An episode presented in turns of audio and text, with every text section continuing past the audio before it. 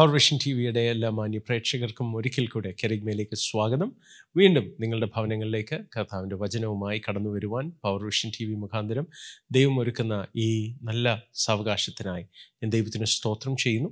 Power vision T വിയുടെ എല്ലാ പ്രവർത്തനങ്ങളെയും ദൈവം ധാരാളമായി അനുഗ്രഹിക്കട്ടെ എന്ന് ആത്മാർത്ഥമായി പ്രാർത്ഥിക്കുകയും ചെയ്യുന്നു. ഇന്ന് നമ്മൾ തിരുവഴുത്തുകളിലേക്ക് കടക്കാൻ പോവുകയാണ്. യോഹന്നാന്റെ സുവിശേഷം പതിനേഴാം അധ്യായത്തിന്റെ ഇരുപത്തിരണ്ടാം വാക്യത്തിൽ നിന്നാണ് നിങ്ങളോട് ഇന്ന് സംസാരിക്കുവാൻ എനിക്ക് നിയോഗം. നീ എനിക്ക് തന്നിട്ടുള്ള മഹത്വം ഞാൻ അവർക്ക് കൊടുത്തിരിക്കുന്നു.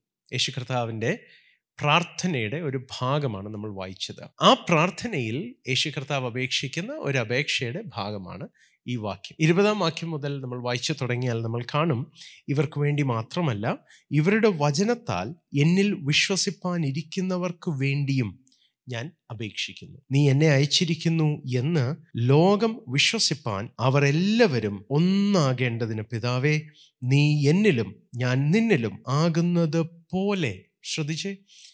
നീ എന്നിലും ഞാൻ നിന്നിലും ആകുന്നത് പോലെ അവരും നമ്മിൽ ആകേണ്ടതിന് തന്നെ. എന്നിട്ടാണ് നമ്മൾ ഇന്ന് വായിച്ച വാക്യം. നീ എനിക്ക് തന്നിട്ടുള്ള മഹത്വം ഞാൻ അവർക്ക് കൊടുത്തിരിക്കുന്നു. ഇരുപത്തിമൂന്നാം വാക്യം കൂടെ ഒന്ന് വായിക്കാം. നീ എന്നെ അയച്ചിരിക്കുന്നു എന്നും നീ എന്നെ സ്നേഹിക്കുന്നത് പോലെ അവരെയും സ്നേഹിക്കുന്നു എന്നും ലോകമറിവാൻ നാം ഒന്നായിരിക്കുന്നത് പോലെ അവരും ഒന്നാകേണ്ടതിന് ഞാൻ അവരിലും നീ എന്നിലുമായി അവർ ഐക്യത്തിൽ തികഞ്ഞവരായിരിക്കേണ്ടതിന് തന്നെ. ശ്രദ്ധിച്ച് യേശുവിൽ വിശ്വസിക്കുന്നവർക്ക് വേണ്ടിയുള്ള യേശുവിന്റെ അപേക്ഷ അവരെല്ലാവരും ഒന്നാകണം എന്ന്. അതും വെറും ഒരു ഐക്യത വേണം എന്നല്ല പറയുന്നത്. യേശു കർത്താവ് പറയുന്നത് ഇരുപത്തി ഒന്നാം വാക്യത്തിലും ഇരുപത്തി മൂന്നാം വാക്യത്തിലും യേശു വീണ്ടും ആവർത്തിച്ച് പറയുന്നത് നീ എന്നിലും ഞാൻ നിന്നിലും ആകുന്നത് പോലെ വീണ്ടും ഇരുപത്തിമൂന്നാം വാക്യത്തിൽ പറയുന്നത് നാം ഒന്നായിരിക്കുന്നത് പോലെ അവരും ഒന്നാകേണ്ടതിന്. ഈ രണ്ട് വാക്യങ്ങളുടെ ഇടയിലുള്ള വാക്യത്തിലാണ് നമ്മൾ ഇന്ന് ആരംഭിക്കുന്നത്. യേശു പറയുന്നത് നീ എനിക്ക് തന്ന മഹത്വം ഞാൻ അവർക്ക് കൊടുത്തിരിക്കുന്നു. ശ്രദ്ധിച്ചേ. യേശു കർത്താവ് മനുഷ്യനെ വീണ്ടെടുക്കാൻ മാത്രമല്ല വന്നത് എന്ന് നമ്മൾ കഴിഞ്ഞ ആഴ്ചകളിൽ ചിന്തിക്കുകയുണ്ടായി. കാലസമ്പൂർണതയിലെ ദൈവത്തിന്റെ വ്യവസ്ഥ ദൈവത്തിൽ നിന്ന് അകന്നുപോയ ദൈവത്തിന്റെ ക്രമങ്ങൾ ഇല്ലാതെയായ അലങ്കോലപ്പെട്ട പ്രപഞ്ചത്തെ മുഴുവൻ ദൈവത്തോട് സംയോജിപ്പിക്കാനുള്ള ദൈവത്തിന്റെ വ്യവസ്ഥ ദൈവത്തിന്റെ ആ വ്യവസ്ഥയിലേക്ക് ഇതിനെ മുഴുവൻ കൊണ്ടുവരുവാനുള്ള ദൈവിക ഉദ്ദേശങ്ങളും അതിന്റെ പദ്ധതികളും ഒക്കെ യേശുക്രിസ്തുവിൽ ദൈവം ചെയ്യുകയായിരുന്നു. അത് കുറച്ച് എത്തിക്കലായ മോറൽ എന്ന് നമ്മൾ വിളിക്കുന്ന പ്രോബ്ലംസ് മാത്രമല്ല യേശു കൈകാര്യം ചെയ്തത് ദൈവത്തിന് നിരക്കാത്തതും മുഴുവനും. ദൈവത്തിന്റെ സൃഷ്ടിയിൽ ഉൾപ്പെടെയുള്ള സകല ഡിസ് അലൈൻമെന്റുകളെയും ദൈവത്തോട് റിയലൈൻ ചെയ്യാൻ കപ്പാസിറ്റിയുള്ള ഒരു വീണ്ടെടുപ്പാണ് യേശു സാധിച്ചത്. അതിന്റെ തികവിലേക്ക് സൃഷ്ടി മുഴുവൻ വരുന്ന ഒരു കാലം വരുന്നു. എന്നാൽ അതിന്റെ ആരംഭം നമ്മൾ കഴിഞ്ഞ ആഴ്ചയിൽ കണ്ടു. നമ്മളിലാണ്. യേശുവിൽ വിശ്വസിക്കുന്നവരിൽ ദൈവം ആ പ്രവൃത്തി ആരംഭിക്കുകയാണ്. അതിന്റെ ഭാഗമായി ഇന്ന് നമ്മൾ വായിച്ച വാക്യം അതിന്റെ ഒരു തുടർച്ചയായിട്ട് നമ്മൾ കാണണം. ഇവിടെ പറയുന്നത് യേശു തനിക്ക് പിതാവ് കൊടുത്ത മഹത്വം നമുക്ക് തന്നിരിക്കുന്നു എന്നാണ് പറയുന്നത്. എന്താ കാരണം? റോമലേഖനം മൂന്നിന്റെ ഇരുപത്തിമൂന്ന് പറയുന്നത് മനുഷ്യർ പാപം ചെയ്ത് ദൈവ തേജസ് ഇല്ലാത്തവരായി തീർന്നു മനുഷ്യൻ പാപം ചെയ്ത് മനുഷ്യന്റെ തേജസ് നഷ്ടപ്പെട്ടു എന്നല്ല പറയുന്നത്. മനുഷ്യൻ പാപം ചെയ്ത് ദൈവ തേജസ് ഇല്ലാത്തവരായി തീർന്നു അത് പറയുമ്പോൾ എനിക്ക് ഓർമ്മ വരുന്ന ഒരു കാര്യം.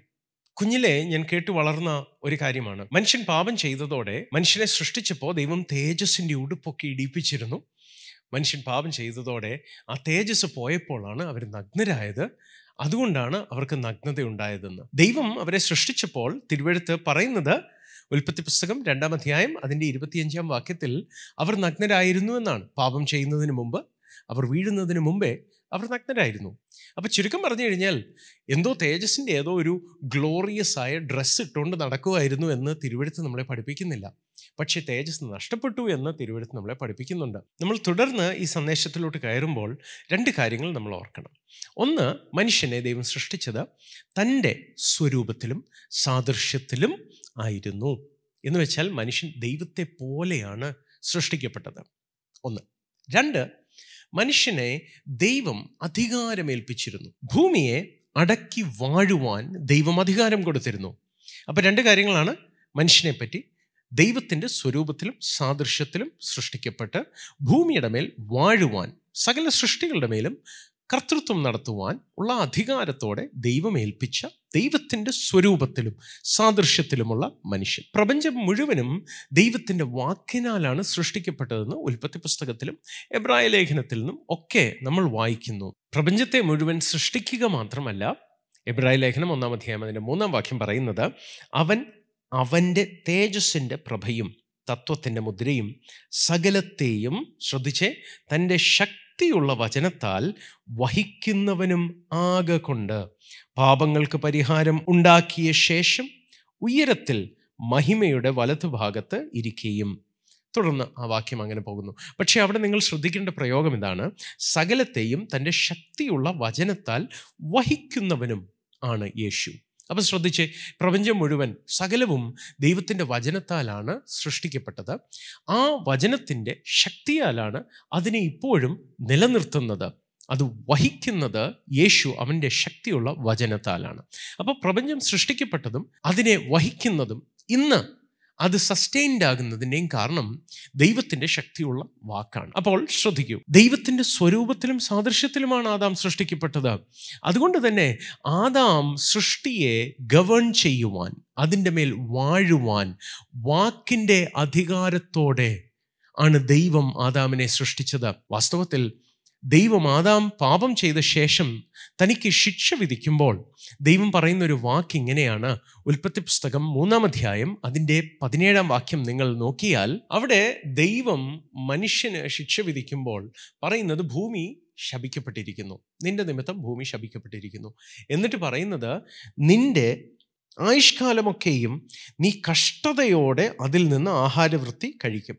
ഇംഗ്ലീഷിൽ വായിക്കുമ്പോൾ by the sweat of your brow you will toil and that's how you are going to live പാപം ചെയ്യുന്നതിന് മുമ്പുള്ള ദൈവത്തിന്റെ വ്യവസ്ഥയിലെ കാര്യമല്ല അധ്വാനിച്ച് കഷ്ടപ്പെട്ട് വിയർത്ത് ഒരു മനുഷ്യൻ അഹോവൃത്തി കഴിക്കുക എന്നുള്ളത്. അങ്ങനെ പാപത്തിൽ വീഴുന്നതിന് മുമ്പ് മനുഷ്യന് ഉണ്ടായിരുന്ന അധികാരവും തന്റെ വാക്കിന്റെ ശക്തിയും ഒക്കെ നഷ്ടപ്പെട്ടു പോയി. തേജസ്സില്ലാത്ത മനുഷ്യൻ ഇപ്പോൾ മരത്തോട് പറഞ്ഞാൽ മരത്തിന് മനസ്സിലാവത്തില്ല. കാറ്റിനോട് അടങ്ങെന്ന് പറഞ്ഞാൽ കാറ്റിന് മനസ്സിലാവില്ല. നമ്മൾ മലയാളത്തിൽ സൃഷ്ടിയോട് പറഞ്ഞാൽ ഇംഗ്ലീഷിൽ സൃഷ്ടിയോട് കൽപ്പിച്ചാൽ ഒന്നും സൃഷ്ടിക്ക് മനസ്സിലാവത്തില്ല. കാരണം സൃഷ്ടിപ്പിൽ ദൈവം വചനത്താൽ നിർമ്മിച്ച വചനത്താൽ നിലനിർത്തുന്ന ആ സൃഷ്ടി ദൈവ തേജസ്സില്ലാത്ത മനുഷ്യന്റെ വാക്ക് കേൾക്കത്തില്ല സൃഷ്ടിക്ക് അത് മനസ്സിലാകത്തില്ല. ദൈവ തേജസ് ഇല്ലാത്ത മനുഷ്യന് ഇപ്പൊ സൃഷ്ടിയോട് സംസാരിക്കാൻ കഴിയാത്ത ഒരവസ്ഥയാണ് എന്നാൽ യേശു കർത്താവ് വരുമ്പോൾ യേശു ചെയ്ത ആദ്യ അത്ഭുതം നിങ്ങൾ ശ്രദ്ധിക്കുമെങ്കിൽ യോഹന്നാന്റെ സുവിശേഷം രണ്ടാം അധ്യായം പറയുന്നത് യേശു തന്റെ മഹത്വം പ്രദർശിപ്പിച്ചു. ഹി മാനിഫെസ്റ്റഡ് ഹിസ് ഗ്ലോറി എന്നാണ് പറയുന്നത്. എങ്ങനെയെന്നോ കാനാവിലെ കല്യാണത്തിൽ ദൈവത്തിന്റെ സൃഷ്ടിയായ വെള്ളത്തെ വീഞ്ഞാക്കി മാറ്റി. യേശു കർത്താവിന് ഒരു ഭൂതത്തെ പുറത്താക്കി ആരംഭിക്കായിരുന്നു ഒരു രോഗിയെ സൗഖ്യമാക്കി ആരംഭിക്കാമായിരുന്നു. എന്നാൽ സൃഷ്ടിയുടെ മേൽ തന്റെ അധികാരം താൻ വെളിപ്പെടുത്തുകയാണ് ചെയ്യുന്നത്. മനുഷ്യപുത്രനായി വന്ന യേശു ആ അധികാരവും ആ മഹത്വത്തോടും കൂടെ സൃഷ്ടിയോട് എന്തെങ്കിലും ആവശ്യപ്പെട്ടാൽ സൃഷ്ടി അത് അനുസരിക്കുക തന്നെ ചെയ്യും എന്നുള്ളതാണ് യേശുവിന്റെ ജീവിതത്തിൽ നമ്മൾ കാണുന്നത്. മനുഷ്യരോ ദൈവതേജസ് ഇല്ലാതായതോടെ മനുഷ്യന് സൃഷ്ടിയിൽ നിന്ന് എന്തെങ്കിലും വേണമെങ്കിൽ മനുഷ്യന് പ്രകൃതിയിൽ നിന്ന് എന്തെങ്കിലും സാധിക്കണമെങ്കിൽ തന്റെ വാക്കുപയോഗിക്കാൻ ഇനി കഴിയാത്തത് കൊണ്ട് മനുഷ്യൻ വേറെ മാർഗങ്ങൾ അന്വേഷിക്കാൻ തുടങ്ങി. മനുഷ്യന്റെ നാവിന്റെ ഭാഷ പ്രകൃതിക്ക് മനസ്സിലാകയില്ല. അതുകൊണ്ട് എന്ത് ചെയ്തു? ഒന്ന് ആലോചിച്ച് നോക്കിയേ. നമുക്കൊരു പനി വന്നാൽ നമ്മൾ ഒരു പാരസെറ്റമോൾ എടുക്കുന്നു. അല്ലെങ്കിൽ ഒരു മരുന്നെടുക്കുന്നു എന്താ നമ്മൾ ചെയ്യുന്നതെന്നറിയാമോ? നമ്മളുടെ ഒരു അലർജിക്ക് ആ അലർജിക് പാത്വേ നിയന്ത്രിക്കുന്ന കെമിക്കലുകളെ മുതലെടുത്ത് നമ്മൾ ഒരു അലർജിക് റെസ്പോൺസിനെ തടയുന്നു. അതാണ് സംഭവിക്കുന്നത്. ഒരു പ്രശ്നം നമ്മൾ നേരിടുമ്പോൾ നമ്മൾ കെമിസ്ട്രിയോ ഫിസിക്സോ ബയോളജിയോ ഒക്കെ ഉപയോഗിച്ചാണ് സൃഷ്ടിയെ കൊണ്ട് കാര്യങ്ങൾ സാധിക്കുന്നത്. ജിമ്മിൽ പോകുന്ന ഒരു വ്യക്തിയുടെ കാര്യം ആലോചിച്ച് നോക്കൂ. ഒരു വ്യക്തിക്ക് ബൈസെപ്സ് ഉണ്ടാകണമെങ്കിൽ അതിനുവേണ്ടിയുള്ള വ്യായാമങ്ങളുണ്ട്. ഒരു വ്യക്തിക്ക് ഒരു സിക്സ് പാക്ക് ആണ് വേണ്ടതെങ്കിൽ ബൈസെപ്സിനുള്ള വ്യായാമം ചെയ്താൽ സിക്സ് പാക്ക് ഉണ്ടാകത്തില്ല. അതിന് വേറെ വ്യായാമങ്ങൾ ചെയ്യണം. എന്താ ഞാൻ പറഞ്ഞു വരുന്നതെന്ന് അറിയാമോ? നമ്മളുടെ ശരീരത്തിലെ മസിലുകളോട് പോലും നമ്മൾക്ക് ഒരു കമ്മ്യൂണിക്കേഷൻ ചെയ്യണമെങ്കിൽ നമ്മൾ വ്യായാമത്തിന്റെ വഴിക്കാണ് അത് ചെയ്യുന്നത്. എന്ന് വെച്ച് കഴിഞ്ഞാൽ മസിലെ ഉണ്ടാകുന്ന പറയാൻ ഇപ്പം മനുഷ്യനെ കൊണ്ട് കഴിയത്തില്ല. അതിനെന്താ നമ്മൾ ചെയ്യുന്നത്? ശരീരത്തെ എക്സസൈസ് ചെയ്യിപ്പിക്കുമ്പോൾ ശരീരത്തോട് നമ്മൾ ആക്ച്വലി കമ്മ്യൂണിക്കേറ്റ് ചെയ്യുകയാണ്. ഇവിടെ മസിൽ ഡെവലപ്പ് ചെയ്യണമെന്ന്. എക്സസൈസ് അല്ല മസിൽ ഉണ്ടാക്കുന്നത്. നമ്മൾ ഒരു ശരീരത്തിന്റെ അവയവത്തെ ഉപയോഗിക്കുന്നതിനനുസരിച്ച് ശരീരം ആ മസിലിനെ ബിൽഡ് ചെയ്യുകയാണ് ചെയ്യുന്നത്. അപ്പോൾ നമ്മുടെ ശരീരത്തോട് പോലും കൽപ്പിക്കാൻ നമ്മളെ കൊണ്ട് കഴിയുന്നില്ല. പ്രകൃതിയോട് നമുക്ക് കൽപ്പിക്കാൻ കഴിയുന്നില്ല. എന്നാൽ മനുഷ്യപുത്രനായി വന്ന യേശു ഞാൻ നിങ്ങളെ ഓർപ്പിച്ചതുപോലെ കാറ്റിനെ നോക്കി പറയുകയാണ് അടങ്ങാൻ ശാന്തമാകാൻ കടലിനോട് കൽപ്പിക്കുന്ന യേശു അത്തിമരത്തെ നോക്കി യേശു ഒരു വാക്ക് പറഞ്ഞാൽ അത്തിമരം അത് കേട്ടനുസരിക്കുന്നു. അതായിരുന്നു ഒറിജിനൽ മനുഷ്യനെ പറ്റി ദൈവം ഉദ്ദേശിച്ചതും. എന്നാൽ ഞാൻ പറയട്ടെ സഹോദരങ്ങളെ യേശു ഒരു വാക്കൂടെ അവിടെ പറഞ്ഞു. യേശു പറഞ്ഞത് നിങ്ങൾ വിശ്വസിക്കുമെങ്കിൽ ഈ കാട്ടത്തിയോട് ചെയ്തതുപോലെ നിങ്ങൾ കൽപ്പിച്ചാലും സംഭവിക്കാൻ തുടങ്ങും. യേശു പറഞ്ഞൊരു വാക്കൂടെ ഞാൻ നിങ്ങളെ ഓർപ്പിക്കാൻ ആഗ്രഹിക്കുകയാണ്. യേശു പറഞ്ഞത് നിങ്ങൾക്ക് കടുകുമണിയോളം വിശ്വാസമുണ്ടെങ്കിൽ ഈ മലയോട് നീങ്ങിപ്പോകാൻ കൽപ്പിച്ചാൽ അത് നിങ്ങളെ അനുസരിക്കും. അത്തിമരത്തോട് കൽപ്പിച്ചാൽ ഒരു കാട്ടത്തിയോട് വേരോടെ പറഞ്ഞ് കടലിൽ പോയി നട്ടുപോകാൻ പറഞ്ഞാൽ അത് നിങ്ങൾ പറയുന്നത് അനുസരിക്കും ഹലെ ലൂയ സഹോദരങ്ങളെ ഞാൻ നിങ്ങളെ ഒന്ന് ഓർപ്പിക്കട്ടെ. ആദാമിൽ നഷ്ടപ്പെട്ടു പോയ തേജസ് ഒരു അങ്കി നഷ്ടപ്പെട്ടു പോയ ഒരു അർത്ഥത്തിൽ അല്ല അവിടെ എഴുതിയേക്കുന്നത്. മനുഷ്യന് ദൈവം കൊടുത്തിരുന്ന പദവിയും അധികാരവും മനുഷ്യൻ പറഞ്ഞാൽ പ്രകൃതിയും പ്രപഞ്ചവും അനുസരിക്കുന്ന ഒരു തലം മനുഷ്യന് നഷ്ടപ്പെട്ടു പോയിരുന്നു. എന്നാൽ യേശു വന്നതോടെ സംഭവിച്ചത് ആ അധികാരവും ആ മഹത്വവും യേശുവിനുണ്ടായിരുന്നത്. തിരുവെടുത്ത് പറയുകയാണ് അത് നമ്മൾക്ക് യേശു തന്നിരിക്കുന്നു. യോഹന്നാന്റെ സുവിശേഷം ഒന്നാം അധ്യായം അതിന്റെ പതിനാലാം വാക്യം പറയുന്നത് ഏകജാതനായ പുത്രന്റെ മഹത്വം യേശുവിനുണ്ടായിരുന്നു. ആ മഹത്വം ഇപ്പോൾ എനിക്കും നിങ്ങൾക്കും ദൈവം തന്നിരിക്കുന്നു. ഇനി യേശുവിൽ വിശ്വസിക്കുന്ന ഒരാൾക്ക് തന്റെ ശരീരത്തിലെ ഒരു രോഗത്തോട് കൽപ്പിച്ചാൽ രോഗം അനുസരിച്ചു തുടങ്ങും. ഒരു ഭൂതത്തോട് വിട്ടുപോകാൻ പറഞ്ഞാൽ ആ ദുരാത്മാവ് അനുസരിക്കേണ്ടി വരും. കാരണം ദൈവം ഉദ്ദേശിച്ച ആ ഉദ്ദേശത്തിലേക്ക് യേശുവിൽ വിശ്വസിക്കുന്ന മനുഷ്യരെ റെസ്റ്റോർ ചെയ്യുവാൻ റീഅലൈൻ ചെയ്യാനാണ് യേശു വന്നത്. അവിടുന്ന് വന്നിട്ട് പറഞ്ഞതാണ് നിങ്ങൾ കൽപ്പിച്ചാൽ സംഭവിക്കും. അതുകൊണ്ട് ദൈവം പ്രതീക്ഷിക്കുന്നത് ഇനി നിങ്ങൾ കൽപ്പിച്ചു തുടങ്ങണമെന്നുള്ളതാണ്.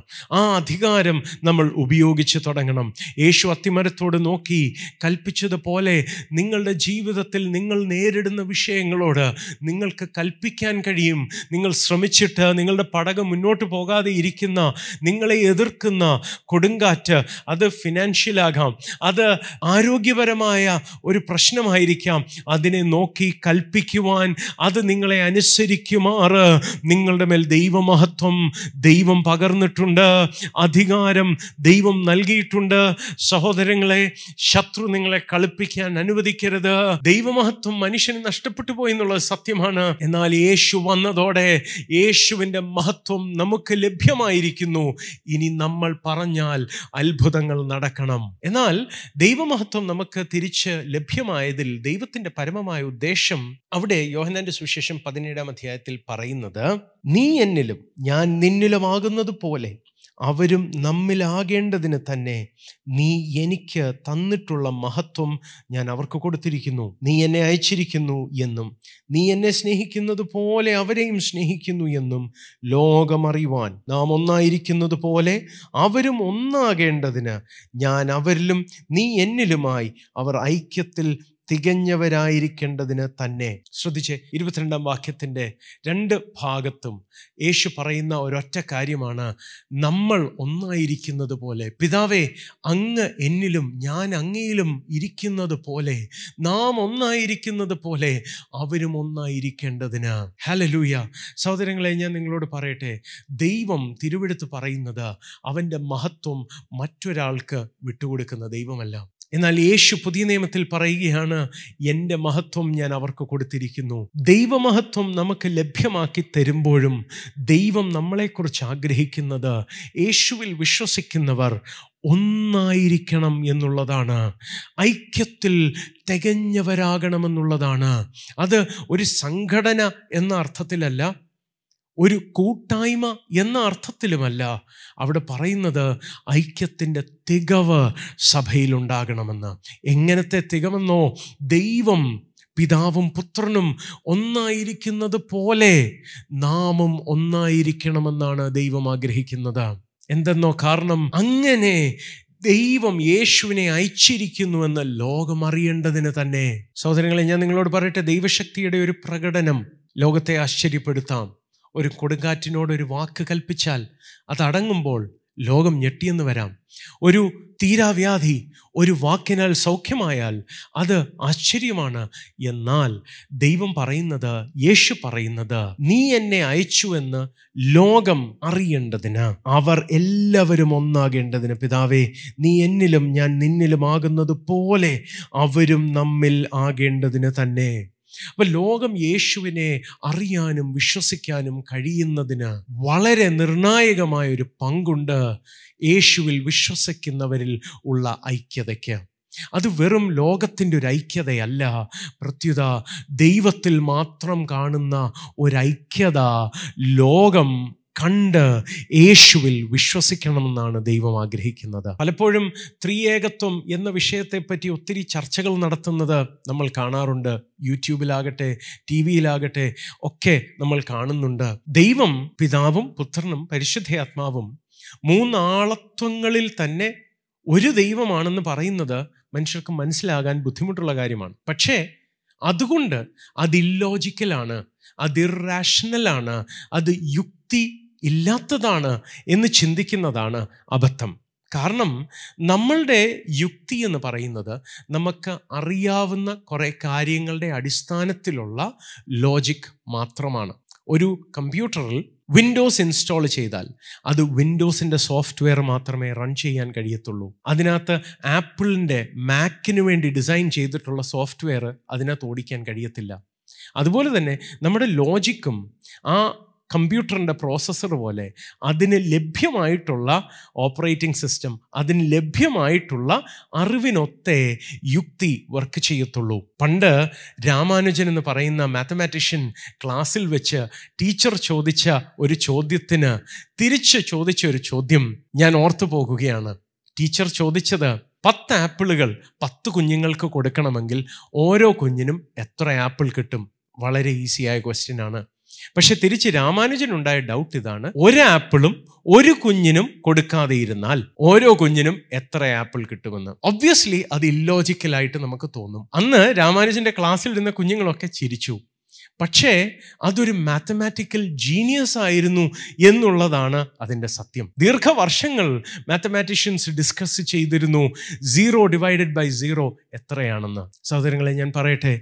പ്രഥമ ദൃഷ്ടിയിൽ നമുക്കത് മനസ്സിലാകാത്തത് കൊണ്ട് അത് ഇല്ലോജിക്കലാകണമെന്നില്ല ഞാൻ ഒന്നുകൂടെ പറയട്ടെ. നമ്മൾ പണ്ട് ചിന്തിച്ചിരുന്നത് നമുക്ക് കാണാവുന്ന ഒരു വസ്തു. അത് പാർട്ടിക്കിളാണ് എന്ന് നമ്മൾ ചിന്തിച്ചിരുന്നു. എന്നാൽ ഇന്ന് നമുക്കറിയാം ഒരു വസ്തുവിന് മാറ്ററിന് പാർട്ടിക്കുലേറ്റ് നേച്ചറും വേവ് നേച്ചറും ഉണ്ടാകാൻ കഴിയുമെന്ന്. ഒന്ന് ആലോചിച്ച് നോക്കിയേ അത് കുറേ വർഷങ്ങൾക്ക് മുമ്പ് പറഞ്ഞിരുന്നെങ്കിൽ നിങ്ങൾ കാണുന്ന ഒരു ചെറിയ വസ്തുവിന് അത് പാർട്ടിക്കിളാണ് പക്ഷേ അതിനൊരു തരംഗവുമുണ്ട് ഒരു വേവ് കൂടിയാണ് എന്ന് പറഞ്ഞായിരുന്നെങ്കിൽ കേൾക്കുന്നവർ പറയും ഇയാൾക്ക് തലയ്ക്ക് സുഖമില്ലെന്ന്. പക്ഷെ അതൊരു യാഥാർത്ഥ്യമാണ്. ഇന്ന് ശാസ്ത്രത്തിന് അതറിയാം. സഹോദരങ്ങളെ ത്രിയേകൻ ആയ ദൈവം എന്ന് പറയുമ്പോൾ നമുക്ക് ബുദ്ധിക്ക് മനസ്സിലാകത്തില്ല എന്നുള്ളത് ശരിയായിരിക്കും.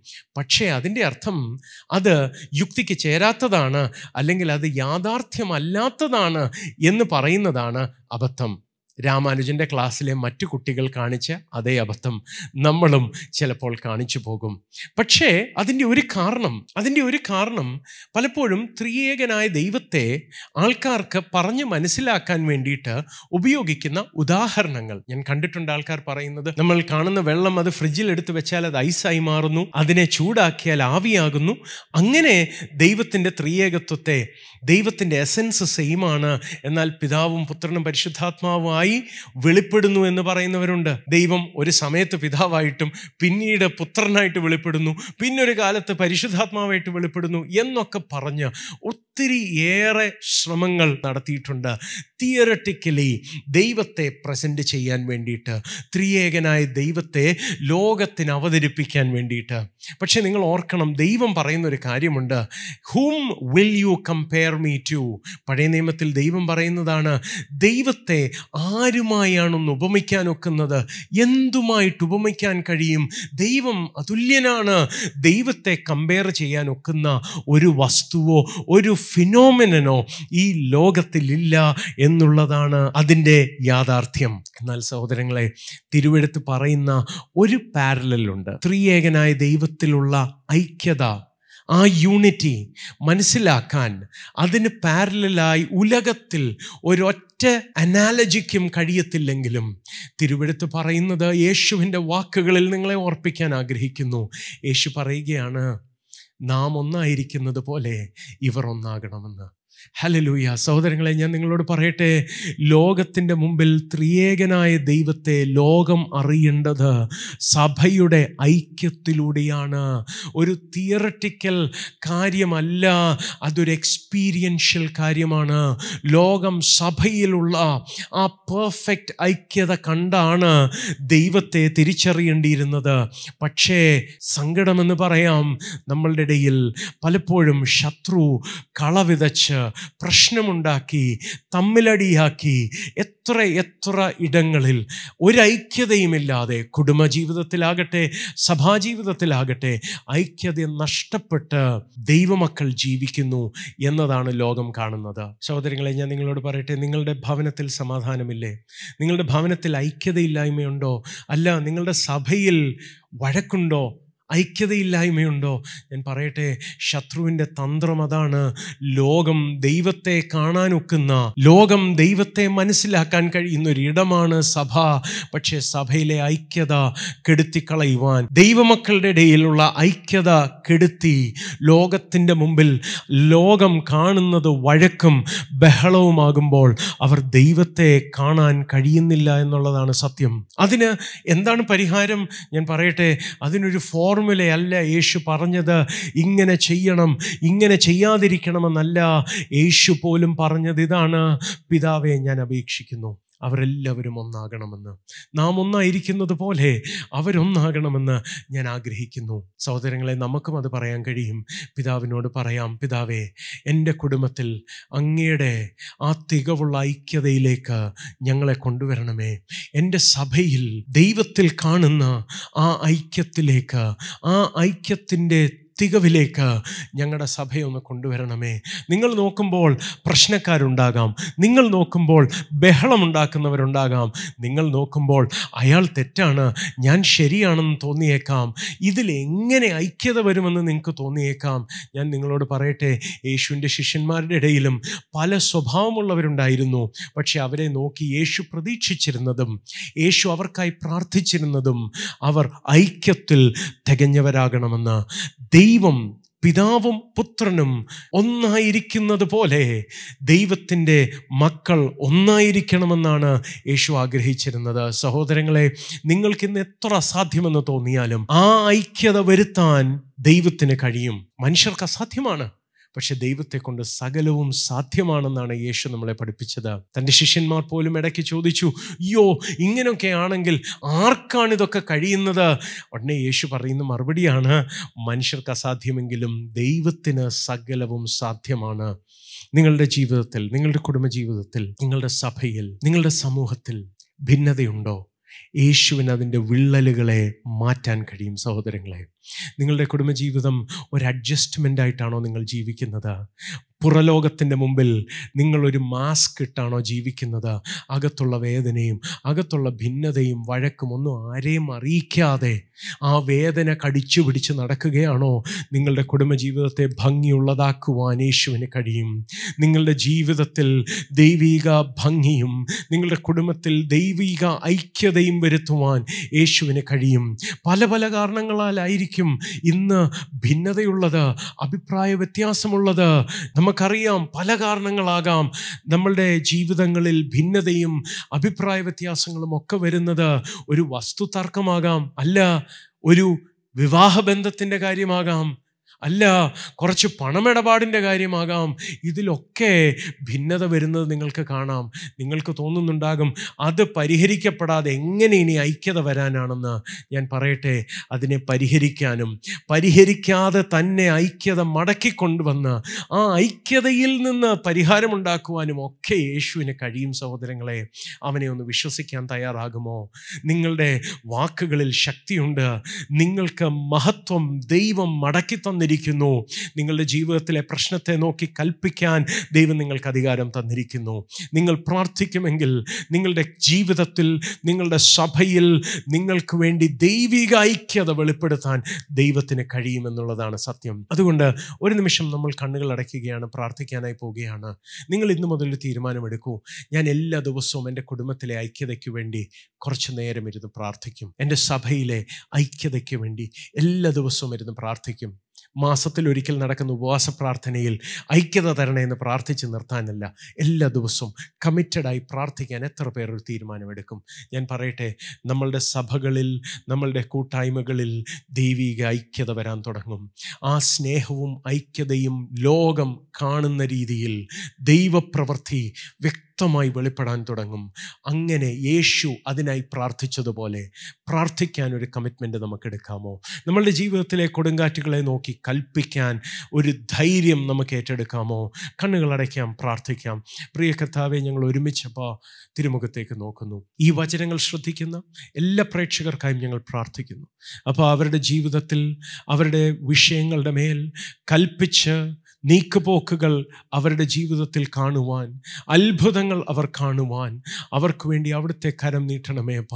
അവർക്ക് കൊടുങ്കാറ്റിനെ നോക്കി ശാസിക്കുവാനുള്ള ആത്മധൈര്യം അവരുടെ മേൽ പകരണമേ എന്ന് പ്രാർത്ഥിക്കുന്നപ്പ കഴിഞ്ഞ നാളുകളിൽ വീണുപോയ മനുഷ്യന്റെ ആ രീതിയിൽ കഷ്ടപ്പെട്ടും ശ്രമിച്ചും പരാജയപ്പെട്ടും ഒക്കെ ജീവിച്ച ജീവിതത്തിൽ നിന്ന് ധൈര്യത്തോടെ എഴുന്നേറ്റ് വരുവാൻ ആത്മശക്തിയിൽ ചിലതിനെ ശാസിച്ചടക്കുവാനും ചിലതിനെയൊക്കെ കൽപ്പിച്ചാക്കുവാനും ഉള്ള ബലം അങ്ങ് പകരണമെന്ന് പ്രാർത്ഥിക്കുന്നു അപ്പോൾ അപ്പൊ അങ്ങ് ആഗ്രഹിച്ചതാണല്ലോ പുത്രൻ അങ്ങയിലും അങ്ങ് പുത്രനിലുമായിരിക്കുന്നത് പോലെ ഞങ്ങൾ ഒന്നാകണമെന്ന്. അപ്പോൾ ഞങ്ങളുടെ പ്രേക്ഷകർക്കായി പ്രാർത്ഥിക്കുന്നു. അവരുടെ ജീവിതത്തിൽ അവരുടെ സഭകളിൽ ആ ഐക്യത വേണമെന്ന് ആഗ്രഹിക്കുന്ന. അതിനുവേണ്ടി പ്രാർത്ഥിക്കാനായി കമ്മിറ്റ്മെന്റ് എടുക്കുന്ന ഓരോരുത്തർക്കായി ഞങ്ങൾ പ്രാർത്ഥിക്കുന്നു. അവർക്ക് അങ്ങ് ബലം കൊടുക്കണേ അപ്പ. ഞങ്ങൾക്ക് അങ്ങ് ബലം തരണമേ അപ്പ. പ്രാർത്ഥിക്കാൻ ഞങ്ങൾക്ക് കൃപ തരണമേ. ലോകം അങ്ങേ അറിയുവാൻ ഞങ്ങളിലുള്ള ഐക്യത പുതിയ നിലവാരങ്ങളിലേക്ക് ഉയർന്നു വരേണ്ടതിനായി പ്രാർത്ഥിക്കുന്നു. ഒരു അഡ്ജസ്റ്റ്മെന്റിൽ ജീവിച്ചു പോകുന്ന കുടുംബജീവിതങ്ങൾക്കായി പ്രാർത്ഥിക്കുന്നു. ദൈവിക അത്ഭുതങ്ങൾ അവർക്ക് വേണ്ടി വെളിപ്പെടട്ടെ അപ്പ. സമൂഹത്തെ ഭയന്നും അപമാനം ഭയന്നും ഒക്കെ ഒരു അഡ്ജസ്റ്റ്മെന്റിൽ മാത്രം ജീവിച്ച് തകർച്ചയുടെ വക്കത്തെത്തിയിരിക്കുന്ന കുടുംബങ്ങളിൽ ദൈവത്തിന്റെ അത്ഭുത കരം വെളിപ്പെടട്ടെ അപ്പം. റൈറ്റ് നൗ യേശുവിന്റെ നാമത്തിൽ പ്രാർത്ഥിക്കുന്നു. അവിടുത്തെ കരം അങ്ങനെ ചെയ്യണമേ. നിങ്ങളെ കേൾക്കുന്ന എല്ലാ രോഗികൾക്കായും പ്രാർത്ഥിക്കുന്നു. അവിടുത്തെ അത്ഭുത സൗഖ്യങ്ങൾ അവിടെ ഉണ്ടാകട്ടെ. യേശുവിന്റെ നാമത്തിൽ ഞങ്ങൾ പ്രാർത്ഥിക്കുന്നു. അവിടുത്തെ അത്ഭുത കരം അങ്ങനെ ചെയ്യണമേ അപ്പം. സാമ്പത്തിക ഞെരുക്കം അനുഭവിക്കുന്നവർക്കായി പ്രാർത്ഥിക്കുന്നു. അവർക്ക് വേണ്ടി വിശാലതകൾ അങ്ങ് തുറക്കണമേ. യേശുവിന്റെ നാമത്തിൽ ഞങ്ങൾ പ്രാർത്ഥിക്കുന്നു. ഹാഗാറിന്റെ മുമ്പിൽ ഉറവ കാണാൻ തന്റെ കണ്ണ് തുറന്നതുപോലെ ചിലരുടെ മുമ്പിൽ ഇന്നലെ വരെ കാണാഞ്ഞ അവസരങ്ങളെ ഓപ്പർച്യൂണിറ്റീസിനെ കാണുവാൻ അവരുടെ കണ്ണുകൾ തുറക്കട്ടെ. അതിൽ നിന്ന് അവർക്ക് ഉദ്ധാരണങ്ങൾ ഉണ്ടാകട്ടെ. വഴികൾ തുറന്നു വരട്ടെ. വഴിമുട്ടി നിൽക്കുന്നവർക്ക് വേണ്ടി പുതിയ വഴികൾ അങ്ങ് തുറക്കണമേ. അവിടുത്തെ നാമത്തെ ഉയർത്തണമേ. യേശുവിൻ നാമത്തിൽ തന്നെ അപ്പ. Amen amen amen